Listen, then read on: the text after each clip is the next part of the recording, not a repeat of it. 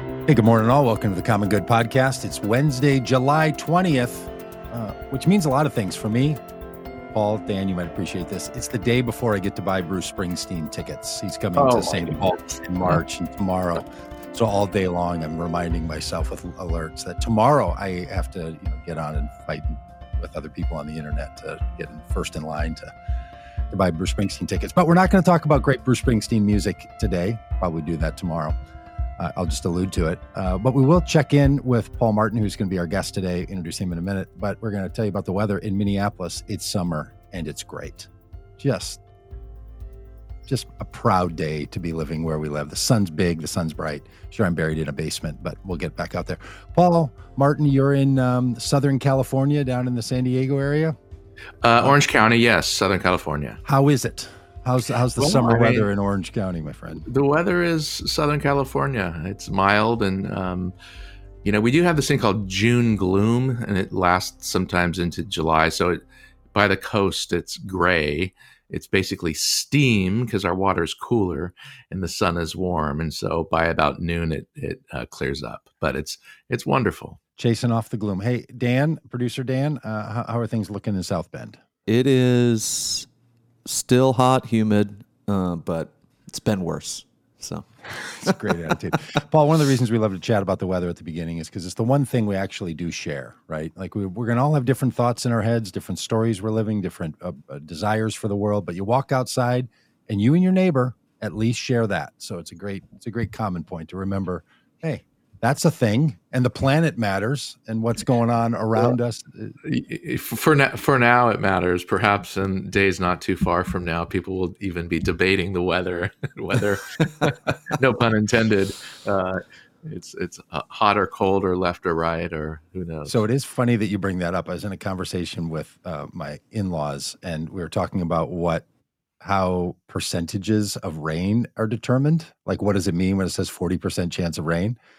And there's a complicated but pretty clear answer to what that is. It means that in a given area, that there's a chance of rain in forty percent of the area. It's not about like your chance of winning the lottery. It's about rain in what portion of the area. Most people don't know this, right? They didn't know get confused. So if you if you Google like how is percentage of rain chances put together, it takes you to lots of places, including a Wikipedia article.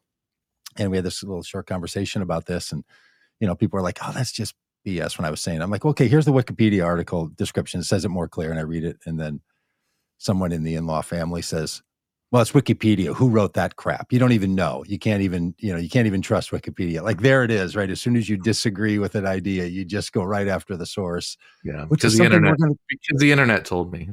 yeah, the internet told me it's it's unreliable, which is something we're going to talk about today because uh, our conversation today is around the conflict in the United States. For some people, is all about policy. So we think about a series of topics. You've put out a great YouTube video on this, you know, from guns and and choice and reproductive uh, freedoms and inflation and military and spending and all kinds of things. But that's not really where the divide has ever been in the United States. Uh, you you articulate this. I, I agree that it's more about identity and how people see themselves, and this liberal, conservative, progressive, conservative, left right wing divide is um, really not about individual topics and ideas. It's about how people see see the world. So that's what we're going to be uh, talking about today, and I think it really matters. Your background's interesting. Uh, you work in faith spaces. You pass. You have pastored churches. You've run for Congress as a more progressively leaning Republican in 2018 in Southern California. Uh, you've have worked in, still consult with nonprofit groups. What what else about your background is important for people to know of as, uh, as they hear you talking about the, these issues with us today? A couple of things I think that are unique. People wouldn't know this, but I come from an immigrant family. My mother immigrated from Italy as a teenager. My father is Mexican. Uh, my last name is more like Ricky Martin's last name. So my last name is Martin, um, predominantly Spanish. But I came from a home with uh, very much, uh, you know, son of immigrants. And what came along with that, and I didn't know it at the time, is each, my mother and father, experienced forms of discrimination growing up. My father still remembers no Mexican signs. Uh, here in Orange County and was lucky enough, he's a lighter Mexican, to have gone to a segregated school for lighter skinned people, where most all of his family and friends that were Mexicans went to the school for dark skinned people. Um, and of course, in the 1950s, when my mother immigrated from Italy, there were there were conspiracy theories, as we know, even in the 50s. And one of them was that uh, the Pope and Rome uh, was trying to infiltrate the United States. And so my mother was, you know, she had so many accounts of being heckled for being a, a guinea, a wop. Um, and also there was this anti-Italian thing. So even though I look like a typical white guy, and I guess that I am, I have a fairly rich history with parents that understood some of the issues we'll talk about in a bit. Mm. Well, that's that's super helpful, and, and it's true, right? We all bring uh, stories that run deeper than simply what our appearances are, and that's a really important part of of understanding. So, you've launched this YouTube channel, and you mentioned a couple of times in the video that I saw that it's a self help channel or it's a, a, personal benefit channel, but it talks about uh, important issues that are going on in people's heads, right? Like how they think about the world and and how that contrasts with others. Can you just give us a, a quick recap of this video that led us to this conversation that you put up? Um, what's your thesis in that in that video about what we're facing in the United States and and this this dilemma that you think uh, we need to understand in order to be better for ourselves and better with each other? Yes. Well, two things. I think on the self help, I, you know, I figured what we probably don't need is another talking head expounding on the political climate. I mean, there are people that would do that far better than I would. We've got the, we've got that covered. Glad You've to do that. Right? Be well, no, I'm, I'm, I'm, I'm, serious, Doug, and I've watched some, you know, tremendous uh, progress, uh, even with with your work and other groups, and and I and I thought, you know, it, it, no matter what, and I say this in my first video, the one that you saw was my second, was in the very best case in 2022, uh, even if for a person that's non political, there is somebody living rent free in their head. Nice. Uh, even for the non political people, they, you know, they can't believe that Roe versus Wade was overturned. They might not be political, but there is some idea living rent free in their head. That's the best case, or an uncle, or an aunt, or a brother, or a sister who's pro Trump or doesn't believe that Biden's senile, right? So, in the best case, we're more bothered. Uh, and and that stresses relationships. Forget about riots in the Capitol. We are living in a time where our relationships, which matter most, every study ever done in the history of studies on happiness will say that relationships are king and queen. And mm-hmm. so I wanted to kind of root this a little bit more in the practical. Um, this political unrest, this social unrest, is affecting people in a, in, you know, in a in a um, in a really basic way. Um, and then, of course, there are much bigger issues like insurrections in our capital, uh, and in that case, uh, it's affecting us in a really big way. In my last video that you saw, just very quickly, um, and I say that you know nobody's nobody's losing sleep or having relationships end over higher gas prices. Right. Um, it's inconvenient, and I know that for people who live, you know, closer to the poverty line, it, it could be in many cases, um, you know, devastating in a way. But um, gas prices or global warming or healthcare, people are not dying over things that could be legislated through a new law. But that's very different when it mm. comes to issues surrounding identity, race, ethnicity, sexual expression. I mean, there are basically two camps. In one camp celebrates celebrates. They have parades around America being about self expression and diversity. And you have another group that thinks that that very celebration is what's destroying the country. And some are willing to go to war over it. Yeah. And it's it's really a question of power, isn't it? Like it's it's not not debatable if there's difference in America. We know there's different cultural backgrounds. We know there's different races. We know people live differently. There's different sexual uh, structures. There's all kinds of stuff going on. The question is whose whose country is it? Who's in control? Who's who gets to set the agenda? Mm-hmm. And that is really where the struggle comes. And you know, you you reference and some other people have even said we heard from the January 6th you know, uh, hearings last week. Somebody that was part of the the Proud Boys and and uh, or the Oath Keepers mm-hmm. organization that they're really trying to ferment a foment a civil war. Mm-hmm. That kind of thing's been going on for a long time. You, you and I are probably uh, uh, both of the age that we remember the country's fascination with helter skelter you know, with uh, the, the, the the murders in in California uh, done by um, what's the guy's name? No, I forgot his Man- name. How is that? Manson. Yeah, Charles Manson. Thank you, Charles Manson. And if you remember that whole thing, they wrote a bunch of racial mm-hmm. words with the the blood of the people. This horrible story that is that for 40, 50 years has captured the American psyche about how bad it, and it was designed to fuel a race war right? That that it was trying to bring about this this conflict. There have been people seeing these divides for a very long time, trying to wedge apart the country. My own opinion is no one has had that level the level of impact that Donald Trump and the Trump administration has had on making that happen because we've never had someone at his level of national influence and authority do, doing such things. So we're we are in a different moment here but the conditions have been in place for a long time, and that is that liberals and conservatives feel that there's an existential threat if the other group is in charge. If the other group has power, whatever power you have is going to be taken from you. Like that question, and, and again, that has been going on for we had a civil war over this. We've had quiet civil wars for a long time.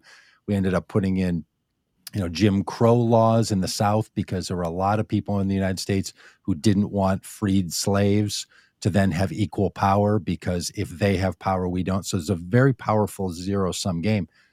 But it goes on in the background of of the thinking of a whole lot of people in this country. And when it comes out publicly or in social spaces or between relatives or friends, it's really scary for people to hear how deeply we fear one another yeah, and I think you bring up a good point, which is so much of this. You, you said something just 30 seconds ago about below the surface. We all know that um, most of our thoughts are subconscious thoughts. Um, you know, someone's thrown thrown around yeah. 10% versus 90% like an iceberg, right? 90% of it. But I'm absolutely convinced that much of the fear on the right is subconscious fear. Um, it's this kind of subconscious tri- you know and we have to talk about tribalism as well because tribalism is part of our evolutionary history. We want to be with our tribes. We like our sports teams. But it's benign for me to like my alma mater ucla and be loyal to my college uh, alma mater. Uh, it is not benign to be as loyal to my political party as we saw on January 6th. And that's a distinction, again, I don't think is being the, the psychology of tribalism, I think, is is very connected to this. I think many of these people on the right, uh, and I consider myself a Republican still in the sense of I believe in the classical social contract of republics I do like the general idea. As someone who's worked a lot in Washington, D.C., I do not think that the federal government is always the most efficient instrument for implementing change. I like Ben and Jerry's and Patagonia and and companies that are out there doing good that aren't being regulated. But um, I'm going around a bit. But I guess my point is much of this fear that you refer to uh, is subconscious. It's not for the Proud Boys and it's not for the oath keeper right. but it most certainly is for these people in our communities that really don't know why they will vote republican no matter what. But i think in there is a, a blend of tribalism and then kind of fear over this identity issue that you're talking about. Yeah and, and it is real. Look people truly believe and and on you know I, I have real fears that if someone like donald trump becomes the president again after all that he's done and this country gives its stamp of approval and selection that's going to say something to us that's going to harm this country in a way that we won't ever it'll it'll be a scar in this country that will dictate the future and i'm terrified of it. Now some people who hear me say that and they've told me love, loved ones and others like dude you're unbelievably worried about that. Like it's gonna be okay even if it's trump. Look at what happened over the last four years five years. Sure he came in did all this terrible stuff but look we're all still here the sun's still shining you still talk about the weather at the start of every podcast people still love each other. You, you know, your, your grandchildren are still growing. Your children, like it's okay. D- stop being so alarmist about what the possibilities are. And I'm like, no, that's not actually true. He's truly harming, like, right. So I, I am yeah. locked in on what I see as the danger, right? I don't think it's irrational. I think it's rooted. So to myself, I see myself as totally reasonable. I've sat in a bar arguing with Proud Boys uh, just before Trump's election and they're telling me about what terrible things will happen if Black Lives Matter leaders and Joe Biden become the president of the United States and has this power. And they're convinced that this entire cascade of the de-evolution of the family and of the capitalist system and the econ like they are equally as paranoid as I am if Trump were to ever get it. So this is the place where where we find ourselves, right? And I don't think I'm being unreasonable. I think there's true real damage that will come and the future of America is not determined. It's it's in our hands and uh, and yet other people would see well I've been around the religion world long enough uh, where you know people say that folks like me ruin religion can break Christianity which I think is unbreakable because it's all kinds of reasons. Um, so so this conflict that exists between us that um, the civil unrest is not so much about what do we view the government. And this is why for me some of the old schooly republicans like talking about i just want to limit government influence. Like okay i just don't think regulation's the thing any of us really need to be all that worried about. I think the government's desire to limit human interaction with each other is really scary and funny enough, I see Trump as fascist, and the people who hate Biden see Biden as a fascist. Like we both throw those the, those things around, um, seeing one another as the true existential threat. Now, I would say I think my opinion has some better views around it that it actually is more dangerous, and it's been proven to be so. Unite the Right rallies, insurrections, uh, kids in cages, just just go down the list. And this other story of you're going to lose your capitalism and you know you're not going to have families anymore and churches aren't going to be able to worship and all that seems to be just rooted in nothing other than other than fear. How, how do you respond to something like that? Because i don't think you see yourself in quite the alarmist space that that i see myself in you know if republicans are ever in charge again but uh, so how, how do you wrestle with this? Well, first, I absolutely do see it as uh, existential threat. If Trump, given what happened, was reelected, I I think this this this whole project could collapse. I was speaking to one of my Rep- Republican friends the other day, and I said, you know, but did you watch the hearings? And he said, well, you know, I I don't really have any feelings. He, he hasn't been convicted, and I just keep thinking of Watergate. I mean, just the way the structure of our government works. It begins with hearings. That's the way our, our system with checks and balances works um, and at the time, I think three or four months before uh, uh, Nixon resigned, uh, I think 70 to 80% of Republicans still supported him. And so I said to my friend, he sat, I mean, just forget what you're hearing on Fox News. He sat in the Oval Office for hours as the nation's capital was being stormed with smoke and guns and nooses and, uh, you know, all these things and his number one oath of office, the first mm-hmm. thing is our is, is our national protector, right? This, these are what yeah. presidents do. They take this oath to protect. And I and I again, it's one of these conversations where there's this fall, kind of false equivalency kind of yeah. thing because you know, well, look at all the the the Antifa crime, and I, and like Antifa or whatever they call it. And I'm thinking, I mean, we can go back, you know, a few years or a few decades, and how many mass shootings in schools or churches, or how many people were lynched in the right? We can, the the the evidence is overwhelming that it's been the right that has been militant. Sure. Black Lives Matter march, but again, if we're talking about manifestos being written by mass shooters in Texas, racist yeah. manifestos.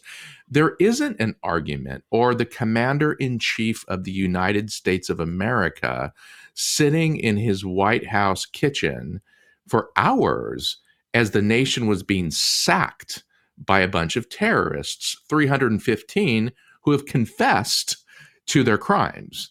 And again, trying to have that. It, we're talking about brute facts. The guy that got in front of the the, uh, the hearings was a proud boy. He was the head of their communications. He worked like this with their founder, and yet, again, it's this kind of tribalism that you see with people on. I personally, as a Republican, people on the right, except for Liz Cheney and Adam Kinzinger, and these people that actually have free thoughts. It is a great threat, and why more Republicans aren't concerned um, is baffling. But I hear that those numbers are starting to change, right?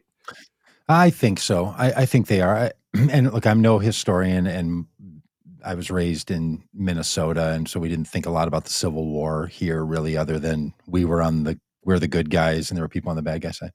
But as I've paid attention as an adult to what went on in the Civil War, when there was no accountability for states seceding from the Union and then unleashing a devastating, murderous war called the Civil War, killed more American Americans than any other war.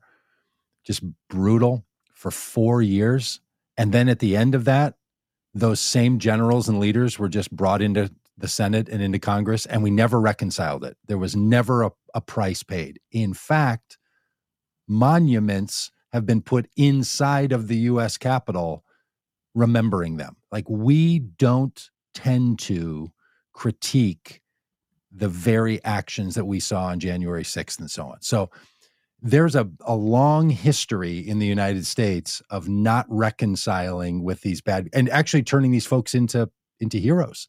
So in somewhere in the 1970s in Minnesota at Meadowbrook Elementary School in Golden Valley, I'm learning the song Dixie. I wish I was in the land of cotton where old times there are not forgotten. Look away, look away. I like, why am I singing a Civil War, you know, Confederate song? It's just unbelievable. Like we have a, we tell ourselves right now we will never forget. This is going to be a big thing, and yet we don't reconcile these these dilemmas. Like we don't have a, an ability in the public psyche even to deal with slavery or to deal with dropping of nuclear weapons. Like the ability to critique america's own actions very low right in our in our public psyche which seems like it's something has something to do and and you could you could do the same i guess if you found people on the other side of the political spectrum doing such things. I don't have that list. I can't seem to find anything that's even remotely close right? Like when someone's like oh they burned the wells fargo in minneapolis. I'm like okay and as it turns out, no, they didn't. The, they arrested the people who did that. And do you know who it was? White supremacists that came into Minnesota and were trying to stir up a Charles Manson like race war. So that it was even even those actions were done by that same crowd, right?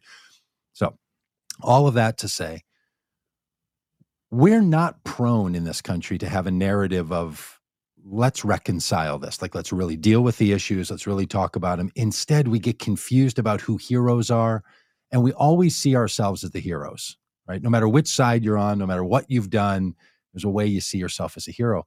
And that seems like it's sort of a piece of what I felt like you were getting at in your video and trying to raise this question of look, liberals and conservatives are not just political ideas, they're like moral, psychological categories that really keep us separated from each other. And if we don't know that and recognize that, uh, we're never going to actually be able to deal with these issues in our society. And I'm kind of wondering do we want to deal with these issues in our society?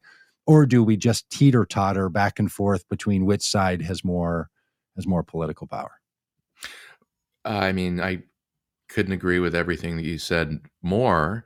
Uh, and it seems to me that the right, you know, there's a fascinating documentary that you might have seen. It's Ken Burns's Vietnam, and it's 20 hours of Ken Burns just going all the way from World War II until us withdrawing from Vietnam. And there's a section where they're looking at the anti war protesters and they're getting into the whole broad way in which young, and I say this in my video, young people are saying to their government, mm-hmm. no. This is this is new for us, right? Because there used to be this idea of patriotism and blah blah blah blah blah. And what's fascinating about this little moment is he actually shows, and I didn't know this group existed in the way that it did. But these anti war protesters, everybody knew Vietnam was a mess in 1970. Everybody yeah. knew that this was a waste. People were dying. Everyone knew we didn't want our boys dying anymore in a war that had nothing to do with the purpose of yeah. going in. But there was a right wing. Response mm-hmm. to these protesters. And I kind of knew that. But when you see the video of these Republicans, these patriots, that's the word, to question your government, to be anti war, you are a pinko now, right? Oh. You are a pro communist. And it seems like the, Rep- the Republican Party, when we get to this idea of patriotism, and this mm. is what I was trying to do in my video, when we see that flag, mm. you know, this is kind of a metaphysical question. What does America mean? And this is the problem. Yeah. Because on the right, it means this kind of unyielding loyalty no matter what. No matter what, we don't want to talk about these problems. We want to stop talking about race. We don't even want to ta- teach our kids in certain states. We don't want to use the word slavery anymore because that makes us look bad. Yeah. Um, where if you are a realist, and hey, this country has done great things. I'll never forget. I saw the. Uh, and by the way, you brought up the Springsteen tour. I will be fighting you uh, on on in the digital world tomorrow. I can't even wait. Um, didn't realize that you were a fan, um, but uh, oh man, where was I going? Oh, I lost my train of mm-hmm. thought. That's right. Let's talk about Bruce Springsteen music for an hour. We can do that. We can do that easy. Uh, yes, absolutely. Um, no. Yeah. So this I, this idea this idea. I think you were saying is, that the, you got it. You got your thought back because oh, I think I where you were going was that one notion on the right is that there's unflinching respect for whatever we've done in the United States because goodness came from it. So any harm that has right. also come is yeah. And it reminds me, the Republican Party, of which I'm a part, reminds me of a, of a, of a highly dysfunctional family where you just don't talk about the problems. Yeah. You just, you know, that's being disloyal. And I know a thing or two about this firsthand, unfortunately. Uh, Bono is at the Rose Bowl in front of 100,000 people, and Bono is not some right wing ideologue by any stretch. But I'll never forget him saying this. He said, America, you have been so good. I have worked around the world, especially in Africa, and your generosity is unparalleled. Mm-hmm. Now, I thought that was a very special moment because people like Bono are oftentimes castigated or swept aside as being liberal or progressive. But this has been generally speaking, a generous nation when it comes to um, giving, especially financially in other parts of the world. But it seems like the Republican Party takes it as disloyal, to be honest. Mm-hmm. So yeah, nice. the woke movement, of which I consider myself a part, to me is just, you know, it's kind of like Socrates, like know thyself. Like, let's be honest with ourselves as a nation. We've done some really bad things, really bad things with slaves and Chinese and Mexicans and Japanese and and we've done some really good things, but let's be honest with ourselves. That is a, a conversation that the far right does not want to have. Because yeah. and and, and America doesn't want to have too, right? I mean, overall, like we we tend not to. There um there's a side of the other part of the American culture that w- wants to remind this, us of the failures of our country, which are legion, um, in internal to our country, work internationally, and therefore nothing that we ever do should be considered penance to make this country good. So mm-hmm. good and bad, we're moral, we're not moral. Some people want to say we're everything is good no matter what because we've done enough good to weigh the balance. Some people want to say there's this other balance. Some people want to say, let's just stop using those categories at all. Let's let's stop putting a conclusion on these things, right? Uh, that's actually where I'm finding myself now because the more you spend time in this area is just to say, look, the United States, this idea of moral goodness, it's a it's a myth. It's a myth internally to our own lives. It doesn't work well when you're like, are you a good person or a bad person? Why do good people go here and bad people go? Like that notion, good people, bad people. I don't know. Spend a little time around people, and you're like, you know what people are? Complicated people. People yes, do stuff that I doesn't make that. sense right? So i have yes. a lot of friends that really despise bill clinton's coining of the of the kind of phrase there's nothing wrong with america that can't be solved by what's good with america right? That kind of idea. Like we can but we're going to overcome it and we're ultimately going to be good. Barack obama was famous for that kind of thing too. Like yes we're going to recognize this but the greatness of america. I don't know. We need something in our lexicon that doesn't put moral goodness and moral depravity at the at the um uh, on the on the on the balance. Okay, can I, can I show this video that we talked about earlier? This is a video that I have watched Please. so many times, and I'm not sure why I keep watching it, other than it reminds me, and it's it's it's powerful. It's this minute long, minute and a half long clip of men who broke into the United States Capitol in the insurrection, and they're inside the United States Senate dais.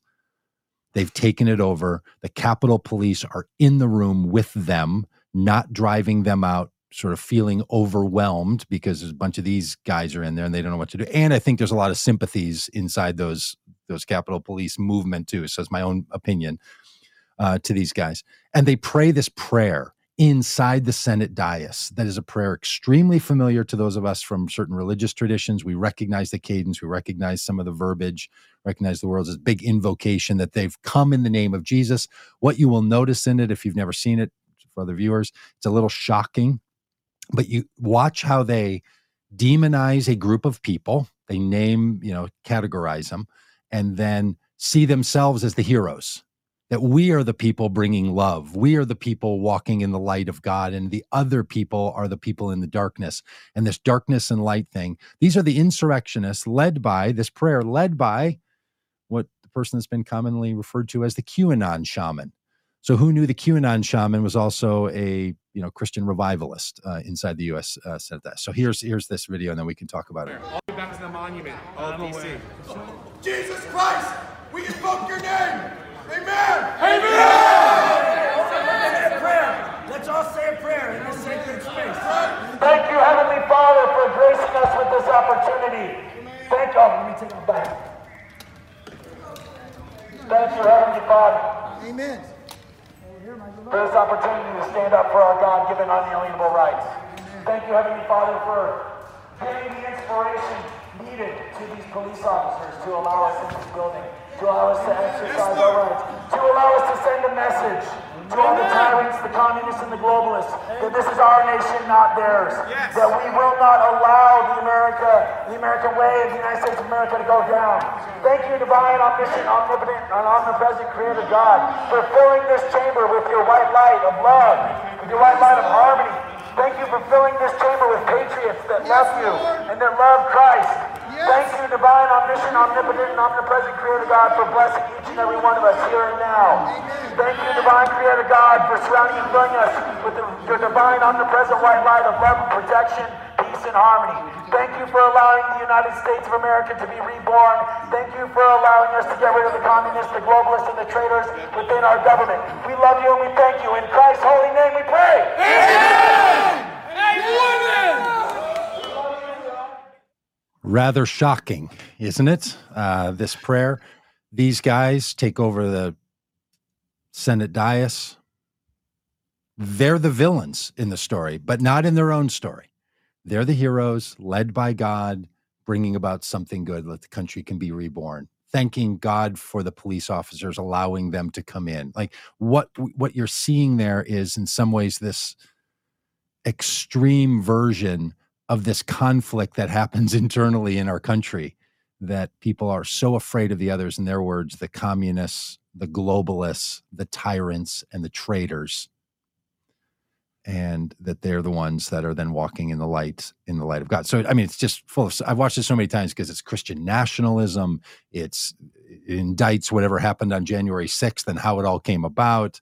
Uh, how these people walk unfettered around these spaces for this period of time, and they're recording it, and they're proud of it, and they see themselves as the good guys and as the heroes.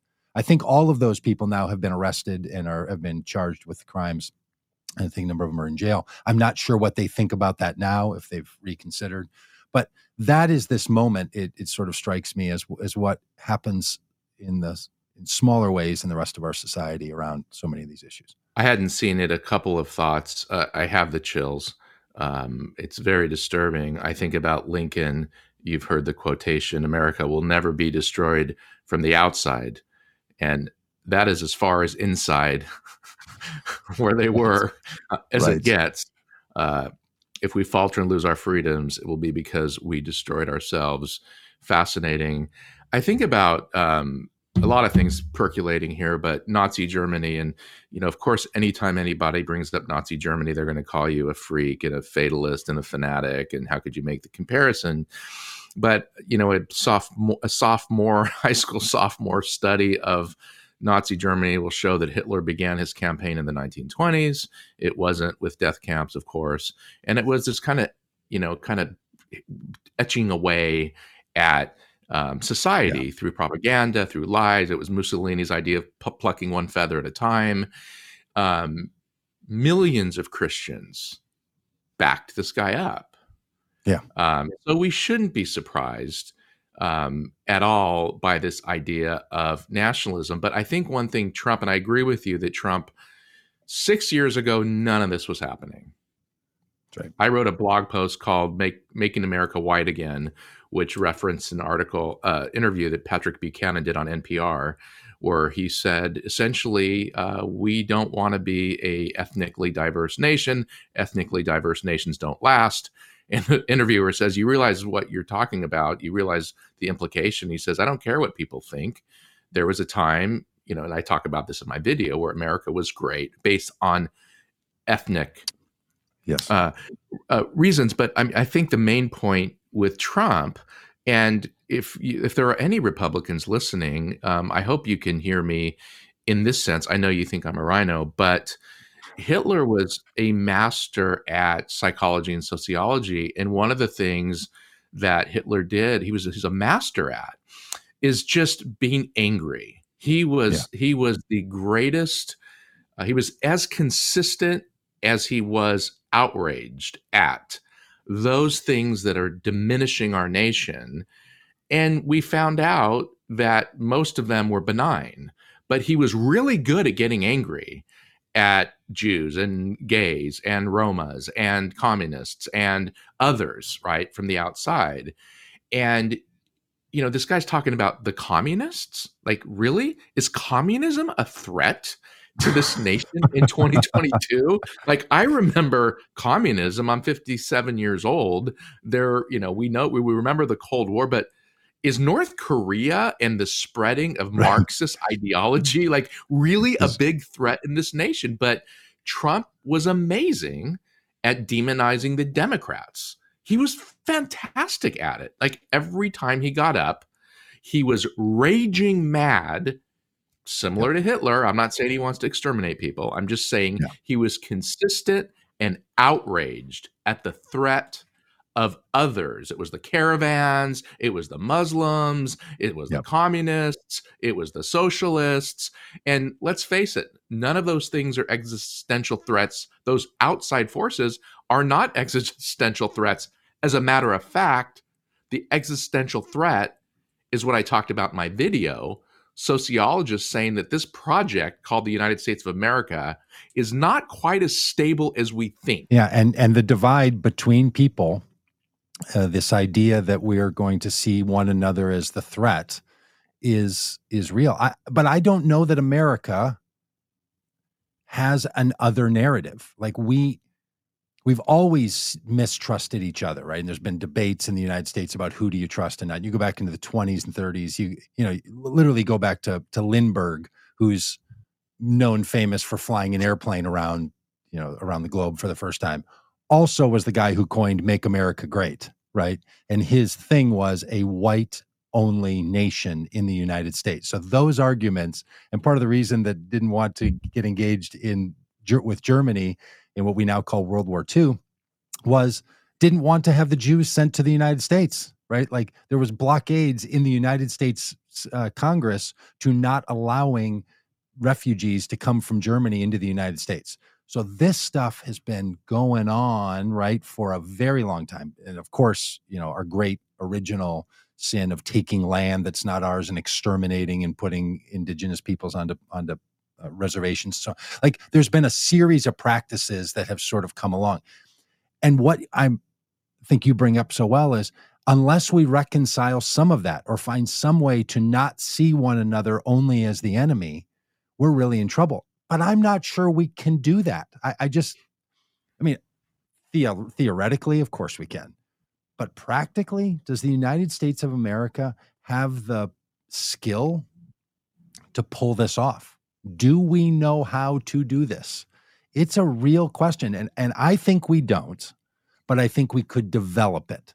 And that's where what I thought was interesting about your notion of taking like personal development theory and aligning it with these topics is really interesting. Like, could we individually and collectively develop the skills to deal with these issues and to be able to look at ourselves in a way because here's what people will do they'll watch that video they'll will watch the insurrectionist hearing on on thursday and we'll say those people they did it we don't say us we yeah, don't say absolutely. we i don't yeah. tend to say you know what we did as america we attacked our Capitol I say those yeah. people attacked our Capitol. Like I separate yeah. myself from the, and then we argue about who's the we and the we the people. And, you right. know, we'll say, yeah, well, I didn't enslave anyone. Other people did. And I didn't do this, but other people did. And so the question really becomes, can, can the we the people of this country reconcile ourselves with ourselves? Is that possible? We're working on a little project that we'll, I'll talk to you about later because really, you know, another day here really dovetails into what you're doing. And it's, it's a, a project on helping people overcome the divides in their most important relationships around these mm. issues. So it's a project that's designed to say, can you develop a series of skills to allow you to reconcile with important relationships that you've lost because of religion and politics in the last yeah. four years? Right. We're gonna. I, I, you know, I'm I'm keen to learn more about that. I um, push back maybe a tiny bit. Um, three quick things. What's different today, of course, versus in the 1960s is that the census says by 2040 or so, whites will be the minority in this nation. I think that is um, monumental.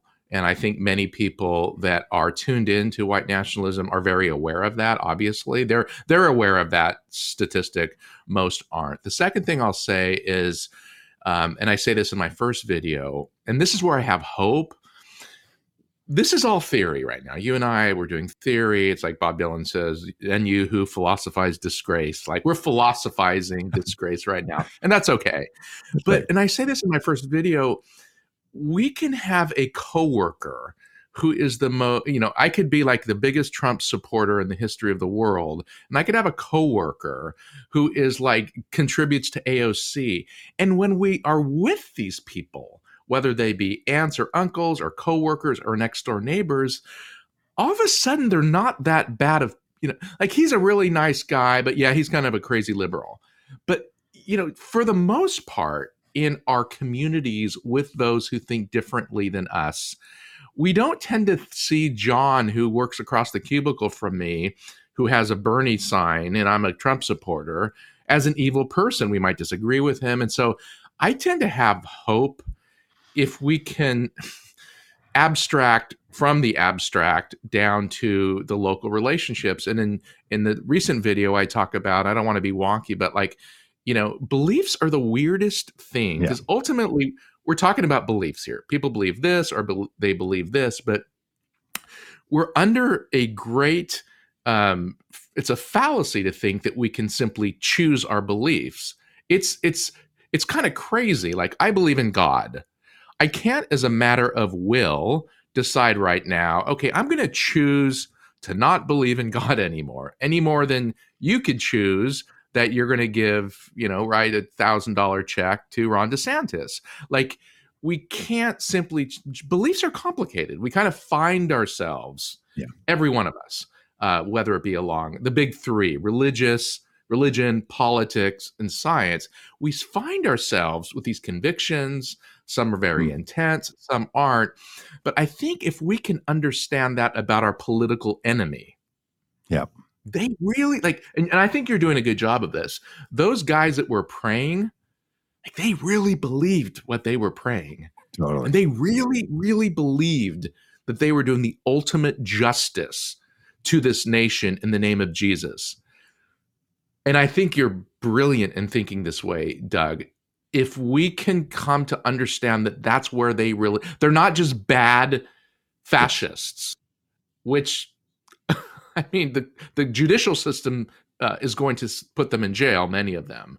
But I think if we can, it sounds like you're the project. If we can realize that these people really believe that, there's going to be a possibility, at least, of some sort of, I mean, some sort of mercy or understanding versus yeah. war. So April 15th, 2018, Donald Trump came to Minneapolis area, uh, just south of Minneapolis, actually a little area called Shakopee, to brag about the passing of the tax bill. And that stirred up a bunch of people that are like, we're going to protest when the president comes. It was also the time when he started to really turn on Ilhan Omar, my representative, the representative here in Minnesota. Oh. Said to her, go back to where you came from and can't have, you know, Somali Americans in Congress and all of this. So she's from here. So it really ramped up the pressure. Trump was going to go to a factory and say, you know, this factory wouldn't be able to exist if we didn't do this important bill.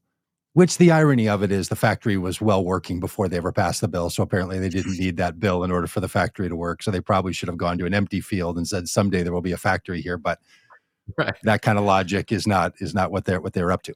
So this is in Shakopee, Minnesota, a small little two lane road leading into the factory. That's where the protesters against President Trump's coming to the to Minnesota and for uh, Ilhan Ilhan Omar, and then Trump supporters gathered on two side on both sides of the road. This little teeny two lane road. I had a radio show at the time, and so I went down there to interview people on both sides. And so, with a camera and a microphone, I walked back and forth across the road. Now, these are people in Minnesota, right? This is not a huge state. Uh, these are people that all were within driving distance of this small little road in Shakopee, Minnesota. You're talking about a small cohort of people in a state that's, you know, not all that, not all that diverse. So I'd walk on one side with the Ilhan Omar supporters and then walk over to the Trump supporters. What I heard on both sides when I said, Hey, tell, tell me why you're here and what you're experiencing. People on both sides said this I have no idea who those people are. And they would point across the road. I can't understand them for the life of me. Now, they really tended to look like there's more diversity on the Ilhan Omar supporting side, but not by much. These are people literally like they're all within driving distance and they're saying, I cannot imagine who these people are. I don't get them at all. Right. So we'd go, I'd go back and forth and hear it over and over. And then I would say to them, you know, it's really interesting. That person over there with the yellow jacket on, he said the same thing about you they're like, we're not hard to understand. Like both sides thought we're not hard to understand. They're hard to understand. It was really interesting. The other point that came out of is the Trump supporters, people on the Trump supporting side also added this to their to their narrative. They said, and you know what? I'm not a bad person for supporting Donald Trump. And it was funny. I would say like, well, I didn't say you were a bad person. Like, why, why, why do you bring this up? It came up with almost everybody, some version of this. And they would say, oh, come on. I see you. You're walking over to that side. You think I'm a bad person, and my son thinks I'm a bad person, and my coworkers think I'm a bad person, and I'm not a bad person. Like the narrative that if you support Trump, you're a bad person, that had broken through to the people on that side. And this is the question that it was this moment where it was like, okay, the the divide in this country isn't between strangers. The divide is also amongst those who are close to each other. And that same thing just built over years of the Trump administration with people in their very own families saying, I feel like I don't even know who you are. I just you you seem like an enigma that I can't possibly understand. And the lack of understanding among those close to us is what I think turns people into a into a threat with one another. So I'm just wondering if you have any reflections on that or if that's something you've also experienced or any thoughts about that. I again, this is um, enriching this time with you. Um, it comes to this idea of silos, I suppose, and it, within you know a 50 mile radius, this group hanging with each other in whatever settings. And um, my daughter lives in Boston, and she was recently in upstate New York, and we tend to think of New York as a liberal state. Of course, it's it is in the city, and it's not so much in the rural area. And she was in a, a rural area and went and got a drink with a friend, and um, was in shock. Um, she's a progressive thinker, and uh, she was in this bar and and just couldn't believe how you know she just said it was a Trump rally. You know, like just the shirts and the the, the, the talk and the uh, she ended up talking to a lot of these people and uh, they had an agenda uh, and then she said they were very nice um, yeah. but i you know i think of just that bar being a you know a uh, silo uh, for a certain ideology a certain way of thinking and and we see this geographically and we haven't even started talking about red states yet or or yeah. rural communities versus urban communities i mean i live in california uh, you know, I'm I'm I'm biased, but um, I've lived here my whole life, other than three years I lived overseas. Uh, I, there are it's it's not going to hell. I mean, this is a freaking amazing country. I love Hollywood. I love Palm Springs. We have Silicon Valley. We have the beaches. We have the redwoods. We have San Francisco. Like it's not a bad place. Um, I have friends moving the heck out because they live in a blue state. These are people that yes. live in Orange County. It's not we don't see homeless people here for the most part. You know, it's it's beautiful. It's it's it's a really not you've been. It's a nice place to live.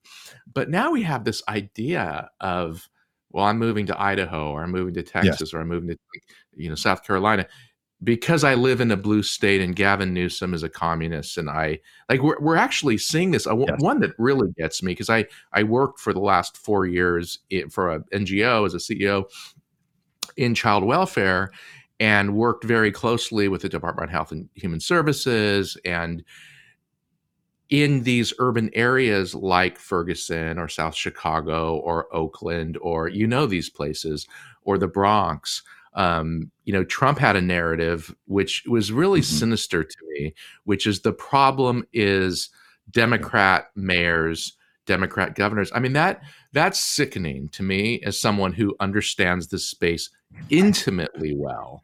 That it's not that Democrats are, you know, number one, Democrats are going to win in those areas because of the demographic. But I have to say that if it wasn't for the Democrats for many decades, uh, including Lyndon Johnson, fighting for trying to invest money in these communities. God knows what those communities would be like. I'm not saying the Democrats have done it perfectly, but this trope that the yes. problems with these inner cities is that they're run by Democrats. It's just pathetically, it's untrue. But again, it's a way in which you can just divide. And so yeah. the problem in California is we have a Democrat governor Uh, even though there's a surplus, the economy's roaring here, blah, blah, blah, blah, blah. And again, it just, it's another level of binary thinking that Trump brought in. Well, and it brings up the point I think that we're getting at here is that it's about identity, right? So you ask a Republican, like, hey, what's your core thing? Well, at some point they'll get around to, well, I think the federal government needs to stay out of it. And I think things are done better in the democracy of the states.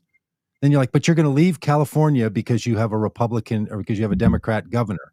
I thought, oh yeah, because now it's not about the federal government's overreach. It's not about unelected judges passing, you know, uh, legislation from the bench. Oh no, it turns out it's just I don't want to live in a state where the people in charge are these people, right? And I hear the same thing from my friends who live in states where the majority of elected officials are Republicans. I can't, this whole notion of red states, blue states, I'm not going to try to be, you know, I'm not trying to be Barack Obama in 2004, uh, John Kerry's inauguration or, uh, uh, you know, nomination meeting where he said there's no red states and blue states, there's a United States. But this idea that this is how we classify it. You people have power. Therefore, I don't want to live in your world. It's not about the federal government. I mean, some people move out of cities because they don't like it that the nonpartisan mayor is really deep down a Republican or a Democrat, right? So there's something more going on. And what I'm afraid of is that we have a narrative in our heads and in our country and uh, just sort of maybe in humanity that familiarity and closeness is what will solve these problems. And nothing could be further from the truth. Absolutely. Most violence in America is domestic violence. In other words, harming someone who you live with and have loved or do love. That the amount of how close you are to someone does not mean you're going to understand them or care for them. Look, human beings self harm. Like, if anything, should tell us that we're that proximity and closeness that you'd stop hurting yourself, right? You you wouldn't live in and you wouldn't talk about yourself the way you do in the quiet in the quiet of your own of your own head, uh, right? Whether it's in fun or not, you know, or you wouldn't think of yourself the way you do when you look in the mirror. So the uh, we're not going to get there by closeness, and I know that a lot of times we go to Germany, and we should because you have an enlightened, powerful country that devolved over a decade and a half into one of the murderous places. But we should also think about Rwanda. What we've seen in more recent years is genocides in Rwanda, where tribal calls went out over the radio and neighbors started slaughtering neighbors in Rwanda. Like, we don't even want to talk about what went on there because it breaks the pattern that says, you know what, if, if our kids play soccer together, or if we work together, or if we share some common idea, let's let's just work on that which we all agree on. I just don't think that works. I wish it did. I've tried to explore it. There's just nothing in human experience. You look at African Americans in the military in World War II, in Korean War, and in Vietnam, and they're like, we were together on the battlefield, saved each other's lives. I got home and you said I couldn't eat in your restaurant. Like it's just, there's no proof at all that proximity and closeness is going to be the solution. So I feel like we're out of ideas as a nation. Like, well, I don't know. Then what else do we do? Well, we thought education would do it, right? We thought, you know what we should do? Let's educate people. That'll solve the problem. And we still do this. I'm ranting for a minute, so give me a second here, Paul. Dan knows. No, no, no. We get about we get about 58 minutes in. I start losing my my mind. Um, we say things like, well, you know what? If higher education is going to solve this.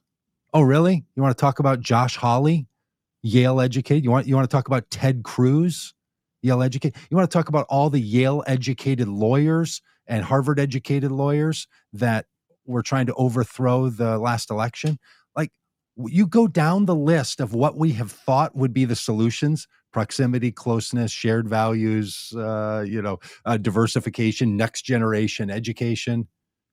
And my gosh, I mean, in one way, you said that the closeness, you know, seeing the insurrection that close inside the Senate dais is really, you, it pinpoints it, and I'm with you. Other than the fact that a few hours later, senators went into that dais and did the same thing, still voted to not certify the election, right?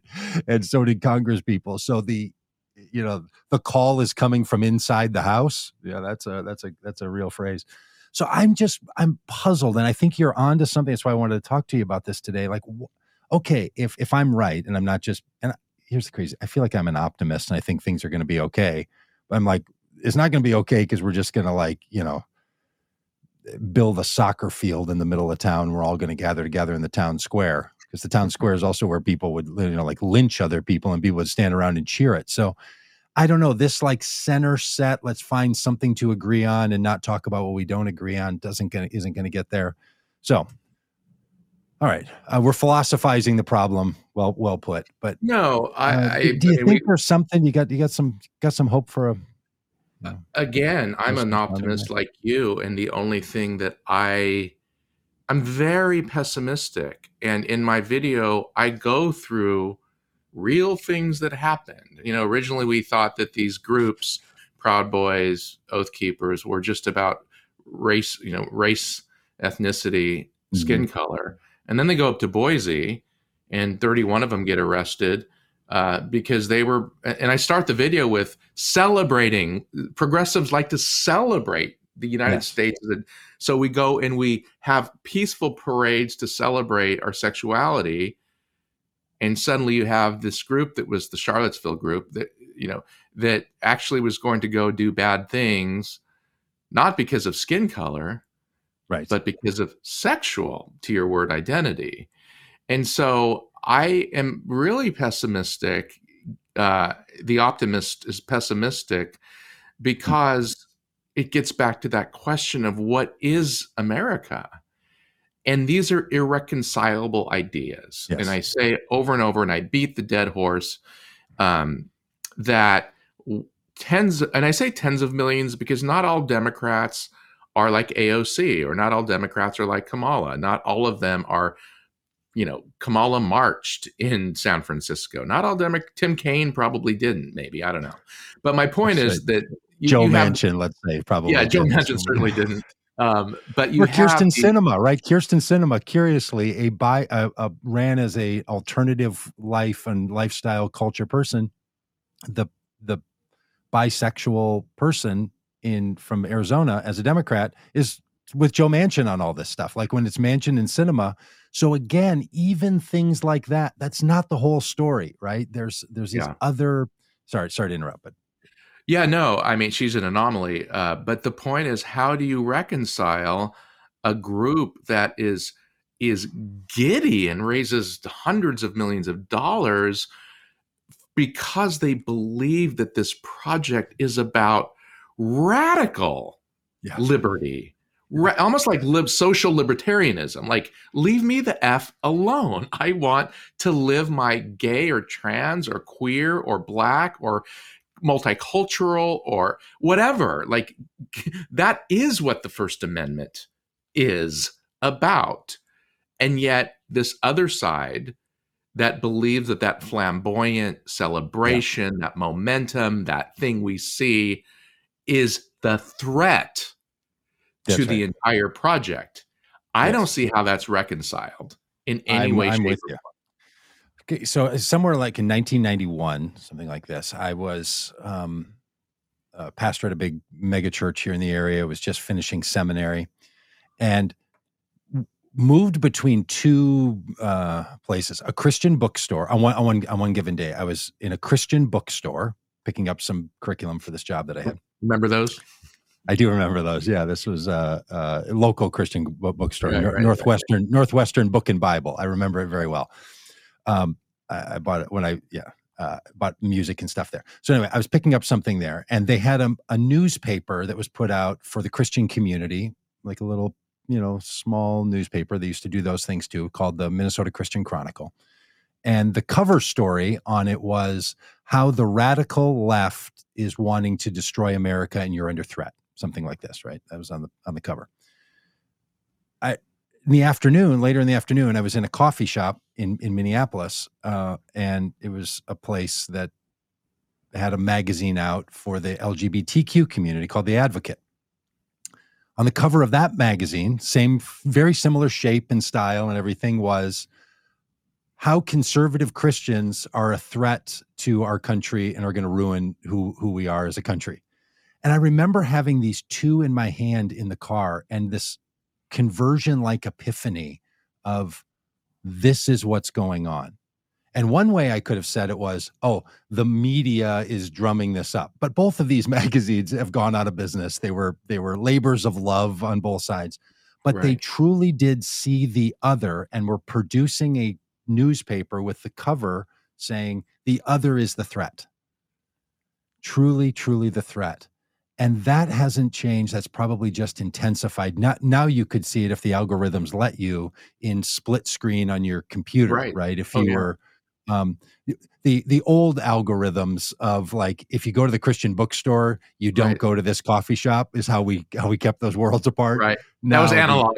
That was analog. That was analog right? Now the digital a, a, algorithm just repeats that and people are very happy with it. We were very happy that those worlds never crossed and we still want that to happen which is why progressive when when you start breaking the rules and say like you're a progressive republican or you're a progressive evangelical people are like whoa whoa whoa like we know how these things land that's you know it's like vegan meat there ain't no vegan meat you know? right. uh, those are those are meant But- to be opposite. And then you get the impossible burger at burger king and you say wow that whopper is actually really quite great. And it's really but there are and this is this is when i ran for congress i i had a little bit of a strategy and a theory which was many of these total fiscal conservatives whose economic policy comes down to i want to pay lower lower taxes because i make 10 million dollars a year. I mean so they like many republicans like the idea of you know lower taxes obviously because it saves them money. Like plato said democracy is the worst form of government. Every desire gets a vote. So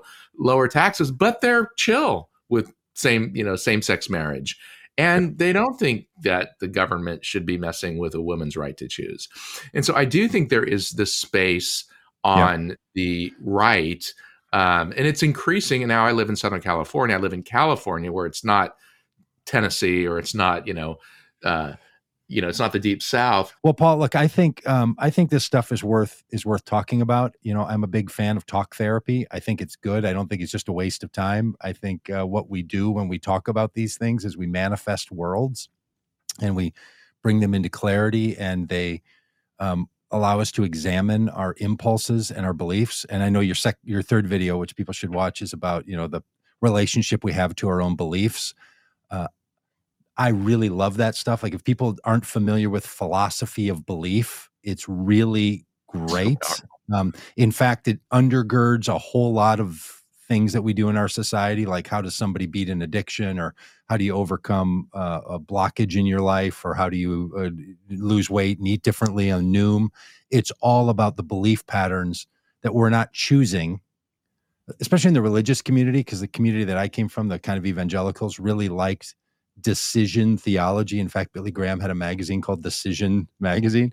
It was all about decide. You know, uh, I've decided to follow Jesus. So you make a decision and you pivot.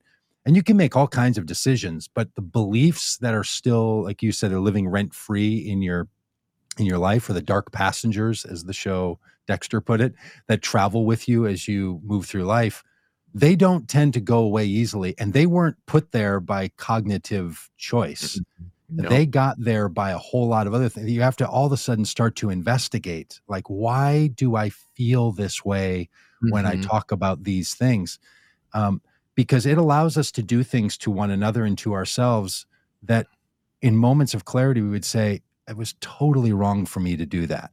You know, if you've ever been in a relationship where like you, someone's yelled at you and then later they said, you know, like, I'm sorry, I just kind of lost myself. And I, yeah, but you also really did a harmful thing when you lost yourself like that.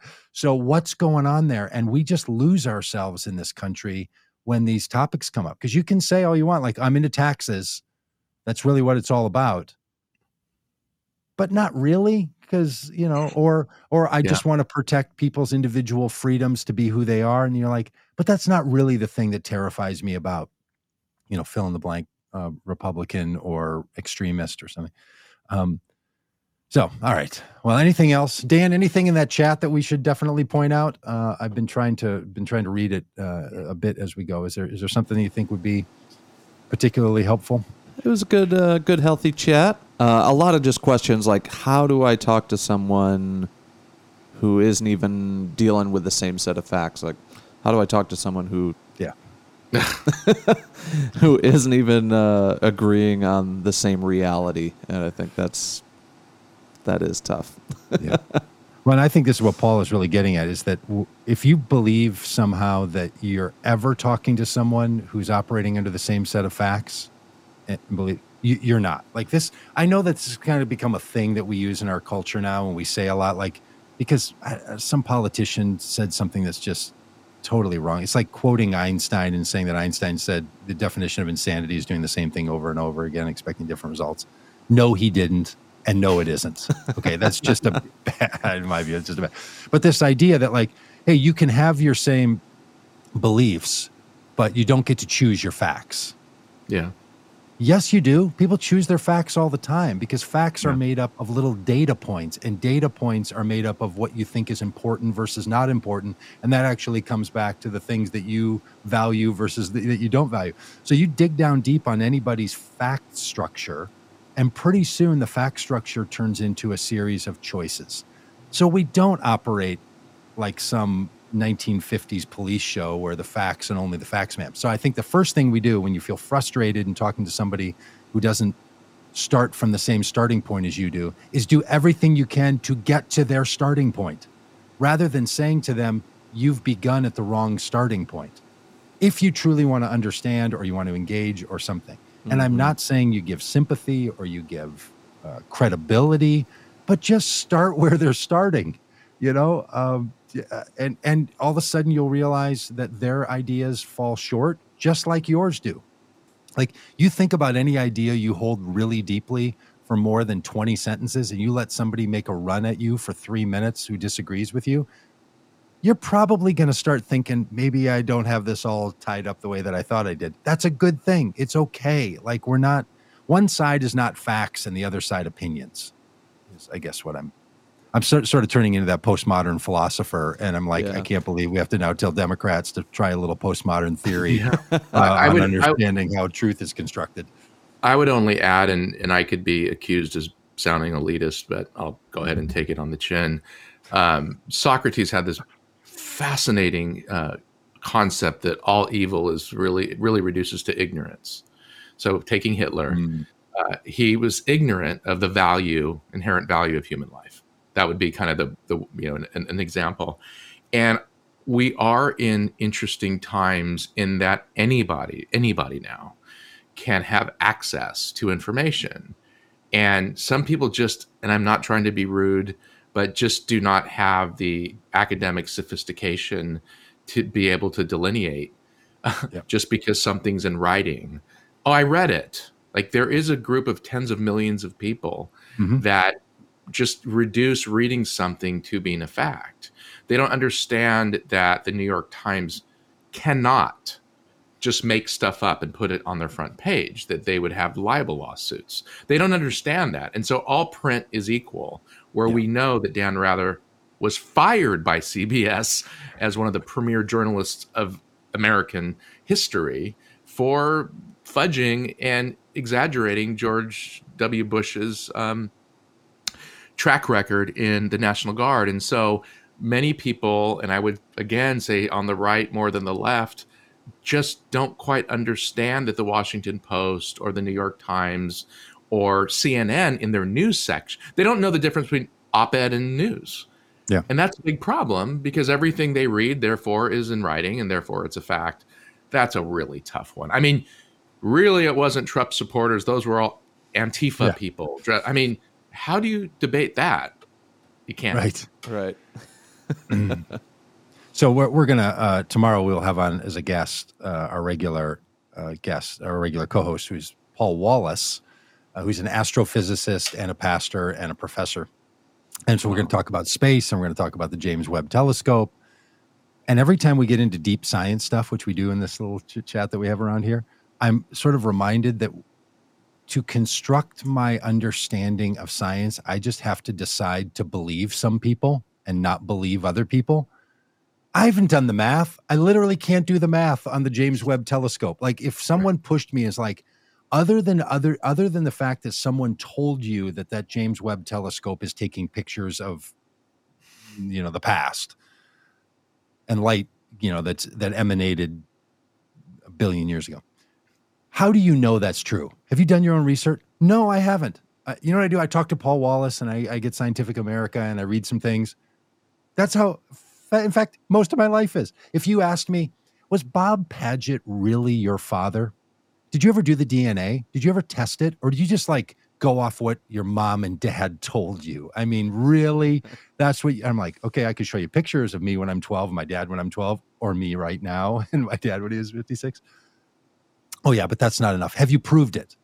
Of course not. In fact, most of the things you operate in your life around are things you've taken somebody's word for it.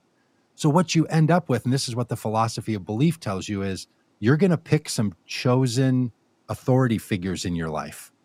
So when you meet someone who says something like, I think 9 11 was a conspiracy theory, or I think that, you know, uh, Trump did everything he could, or, you know, fill in the blank, um, or I think Obama also separated families.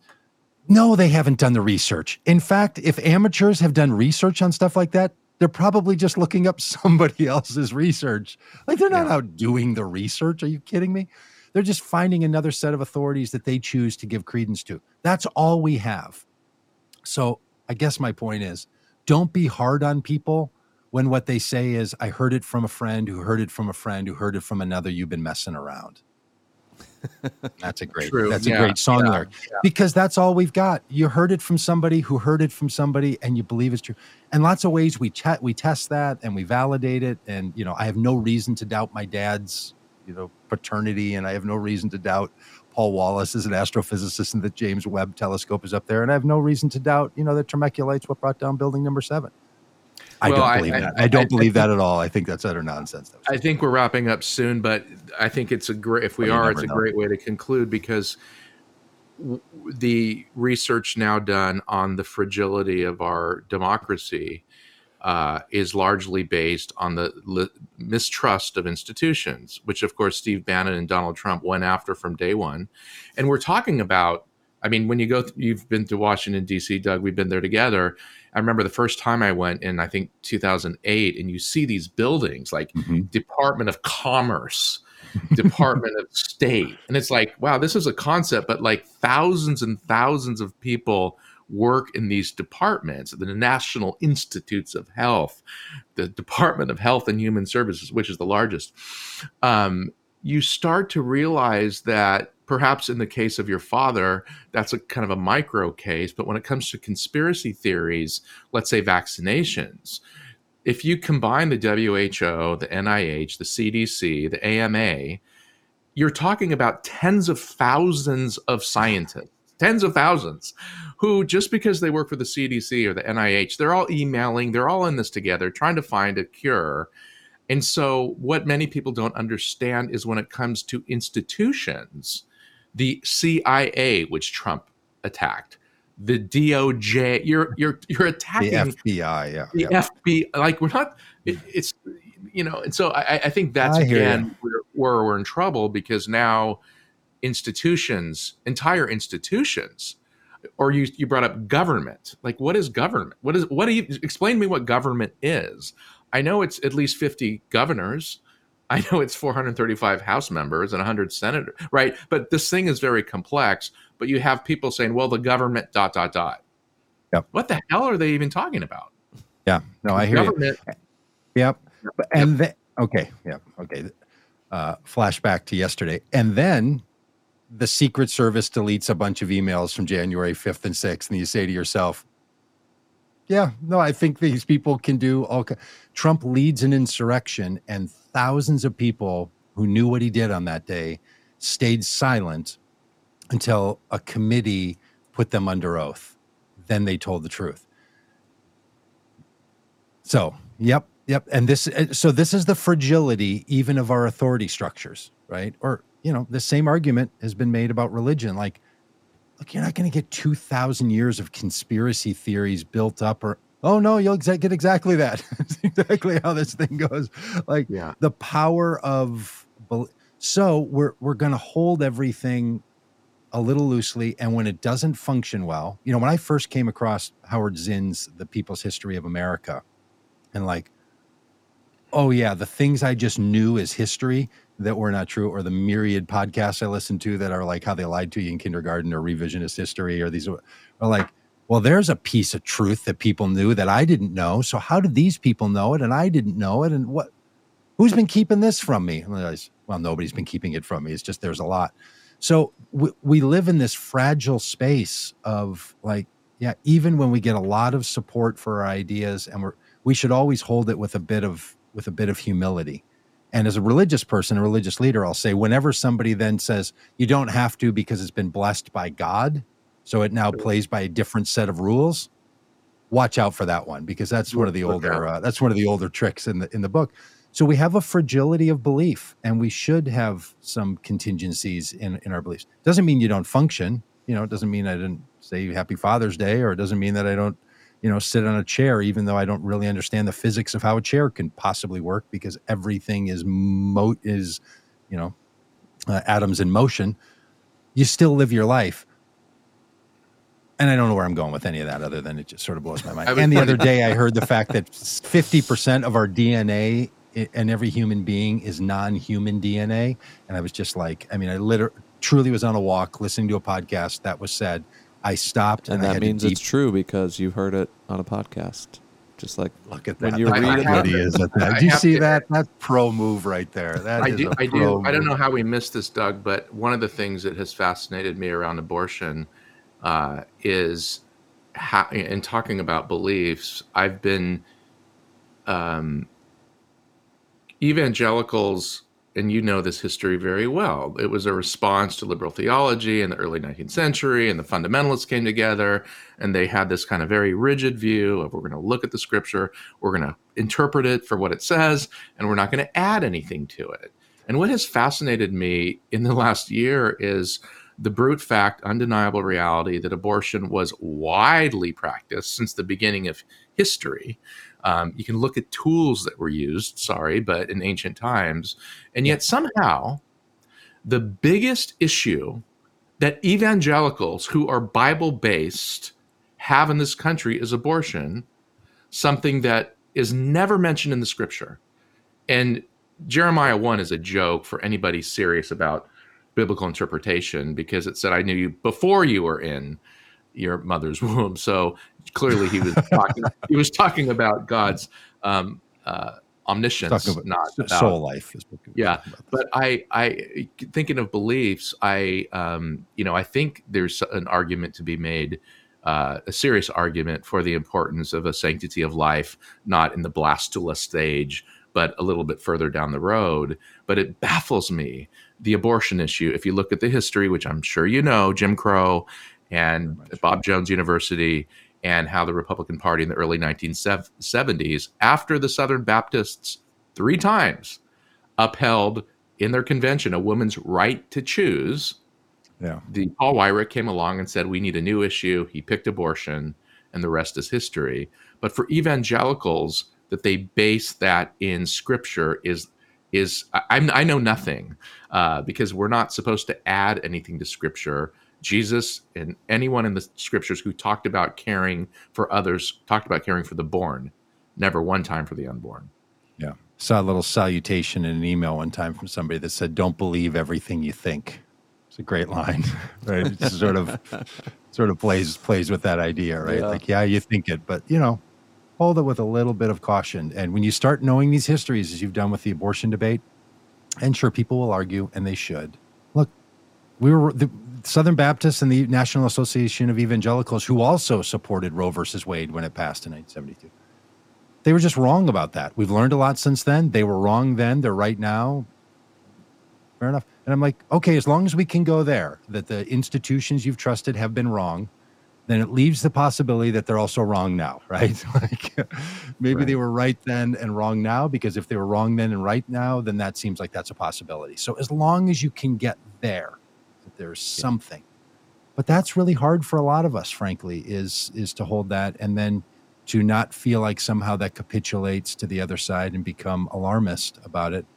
Um, you know that, that also that little quippy joke. You know, just because you're paranoid doesn't mean people aren't out to get you is true and just because you know you maybe are alarmist about what the united states supreme court will do doesn't mean they're not going to do it they very well could um, you know i think about a lot about when the when the the the five people on the us supreme court like this idea of originalist thought and you'd say something like well what would the f- founders or what would the writers of the constitution have been thinking when they wrote this this piece in the Constitution? Well, first of all, what they'd probably be thinking if they were looking at the Supreme Court in 2022 was they're all Catholics? What are you talking about? The Supreme Court can't be full of Catholics because Catholics were a minority that were persecuted and kept out of leadership in the United States, right? So the idea that it's only the words and not the people, like, of course, all this stuff changes. Like, it would have been just crazy talk to these people to have thought that it, this the Supreme Court that's interpreting the Constitution are Catholics. Like they couldn't even get beyond. like what would you? That that would have been such a thing in that day because they were the they were the set aside group. So it it's just so complicated, and this stuff is really hard. And if, so, if anybody thinks our our republic democracy is is unshakable, it's it's just not. It's being made on a on a day by day basis, and you know we'll probably we're probably all old enough that some remnant of it will be along as long as we're alive. So you know, fair enough there. Um, yeah, I think for, I think also. I mean, we haven't talked about guns yet, but to this idea of originalism, I think I'm right in saying that at the time, a firearm, the, the maximum shot per minute was one because it took a minute to take the old bullet out and put the new one in. Um, there was no capacity, no pun intended, to for these guys to have imagined magazines uh, and semi, you know, AR-15s, and uh, they couldn't have imagined. So, uh, you know, now we're getting into hermeneutics ultimately, but there's just absolutely no way that we could be strict constructionists when it comes to an issue like guns, simply because an arm back then meant something very different yeah. than what these people are spraying into classrooms right. today. I'm sure our founders would have looked at that Second Amendment very differently had they known that, technologically speaking, we'd be in a very different place. Well, and even the former Supreme Court from the middle 2000s and probably the current one would say, so of course the government can limit some weapons. You can't have a rocket launcher, even though I was at the NRA convention uh, a couple weeks ago and they had NRA, they had rocket launchers there. Yeah, on the on the show floor. Um, which you can buy. You can buy a rocket launcher from them. The curious thing is what you can't buy is the thing you propel out of a rocket launcher. So it'd be like you could buy a gun, but you can't buy bullets. And of course, people would say a machine gun, like an automatic weapon. Yeah, we can ban a machine gun you know, colloquially called a machine gun. Well, okay, then you're just picking how many bullets per second you can fire. So if you can ban one or a rocket launcher, of course you can ban. Like people can't have armed drones, all kinds of things they can't have that you'd call arms. So it's just a ridiculous argument that it's the Second Amendment. It, oh, okay, we won't go off on that. Well, we'll do it another time, Paul. Would you come back and we can go off about guns for a while? I'd, I'd love to. But as we, as we as we as we get to the end of this at some point, Doug, I really there's no end. It's all a big circle and a big it, well that would just comes down. And this is what I, try, I tried to say unsuccessfully: loyalty.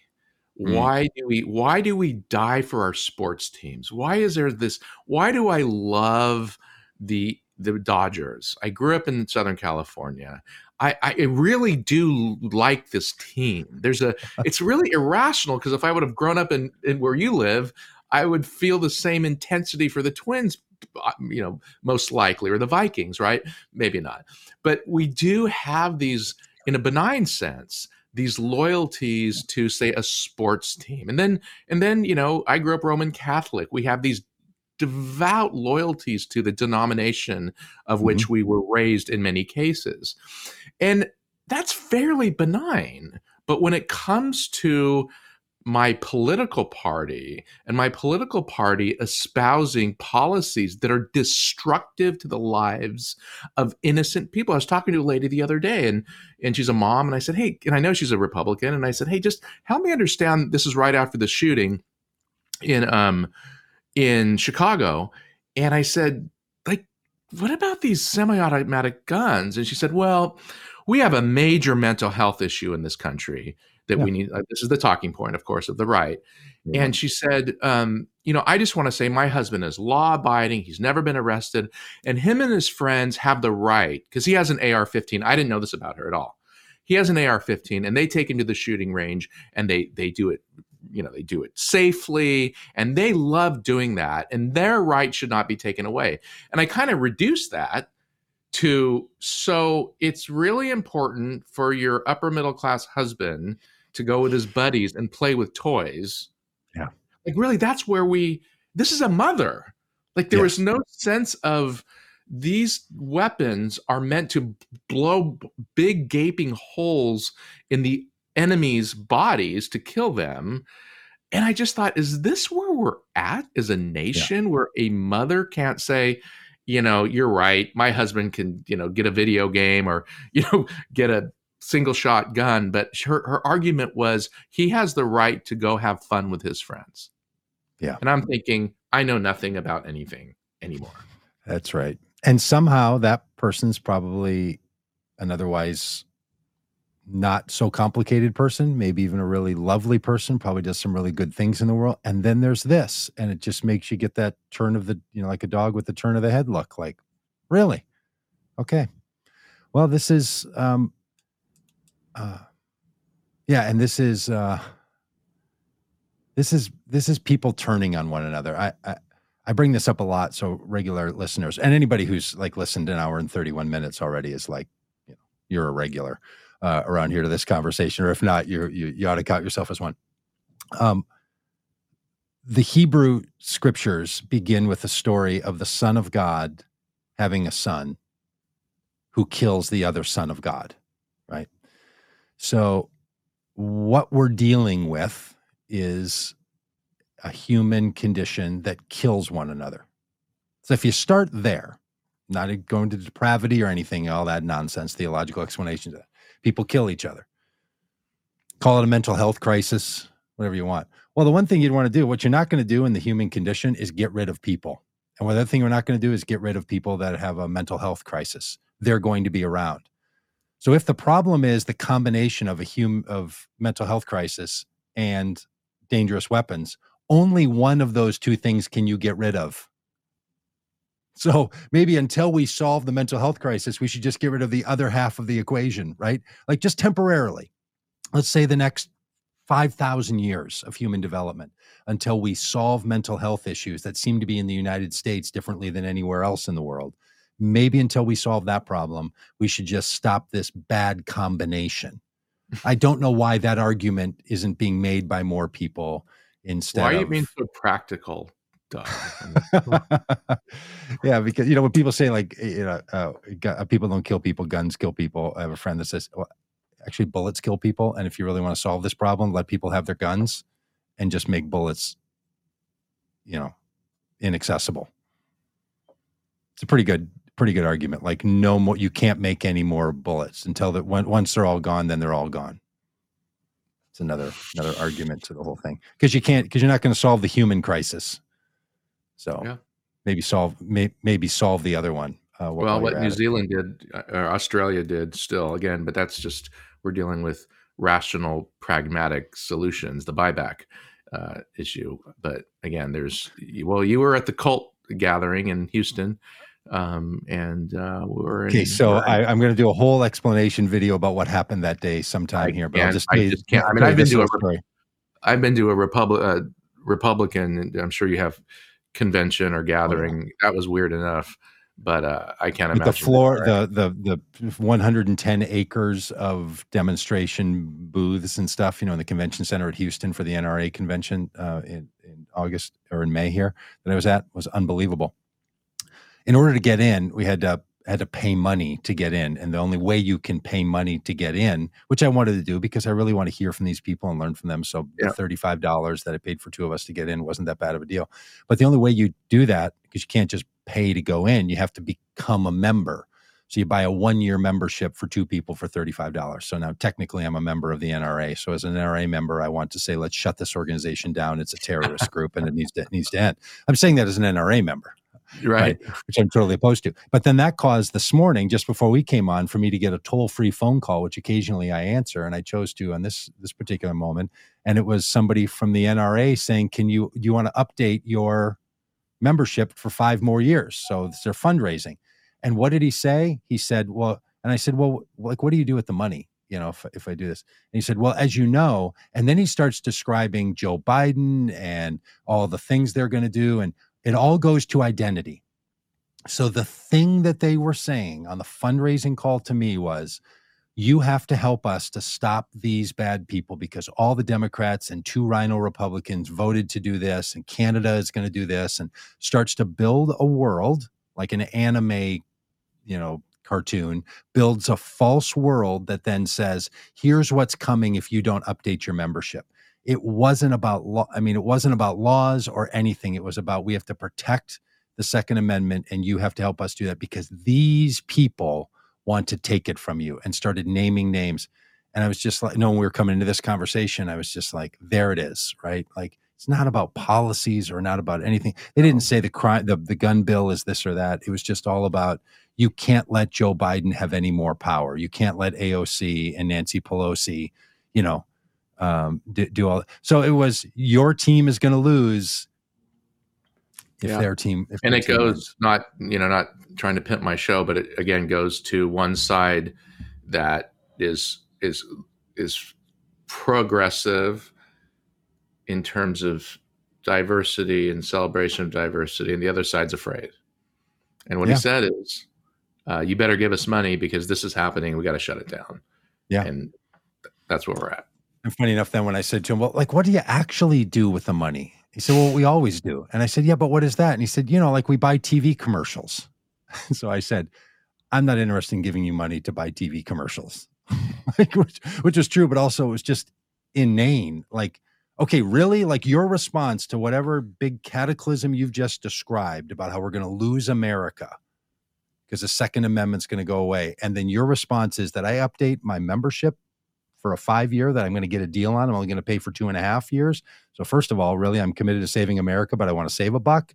And then what you're going to do with that money that I saved a buck on was buy a TV commercial? Like, it's just insane. So you realize it has nothing to do with the TV commercials, has nothing to do with the tote bag that I was offered or duffel bag that was embroidered that I was offered. It just all had to do with you did a good thing today. You helped the good people do the good thing. And there it is, right? That even the people breaking into the Capitol see themselves as the hero. And boy, if we don't start in any conversation with our friends with the belief, with the recognition that the other person believes that they're the hero, they're not the villain. They might be the victim, you know, of, of heroes, villains, and victims. Mm-hmm. You might be the mm-hmm. victim. Mm-hmm. You probably are the hero. You're certainly not the villain. uh, uh, it's fascinating. Which is a which is a thing. All right, is that is that enough? Hour thirty seven minutes and forty two seconds of uh, of talking about stimulating. No, it's been is, great. Is I, have enjoyed it. It's been a while. All right. Well, thank you, and uh, you know, um, enjoy your lunch uh, now that you've uh, woken up in California at 8 a.m. and you're you're now approaching approaching lunchtime. So thanks for sticking on. Hey, and everybody that listens, uh, Dave and, and and Clayton and Peggy and just all the people over here. I'm sort of scanning Mike, uh, Jim, all, all, of you for your Steve, uh, Nan, all the people. And if you're on a, on one of our streams and you don't see all these comments, it's because they come from YouTube and they come from Twitter and they come from uh, Facebook, and all those places. The only real place to watch this, though, is on YouTube, which is also where you can find Paul Martin's uh, work and the Paul Martin Show, uh, which could lead you to an antiques uh, show on YouTube. It's also probably worth your time, but make sure you find this Paul Martin when you're looking for all that, all that over there. Uh, the the the the other Paul Martin, uh, just like the flight of the flight of the Conchords thing, where they're like we're the third uh, New Zealand's third most famous pop pop band. Right. pop right. right. The second most famous Paul Martin on on YouTube. All right, is that good? Dan, anything Great. else from you? No, that's good. Speaking of lunch, for you, it's like two o'clock in the uh, uh, yeah one o'clock and yeah. Time okay, to land time the plane. All right, hey, uh, hey, hey, let's land the plane and uh, and see you tomorrow. Uh, we're going to be talking with Paul, astrophysicist Paul Wallace. So get your astrophysicist self uh, uh, on the podcast tomorrow. If I go for another 50, 45 seconds, we'll make an hour and 40 minutes, which will be our fifth longest uh, podcast ever. In other words, we can go longer. All right. Uh, try to find a way to love each other, would you? It's been a pleasure.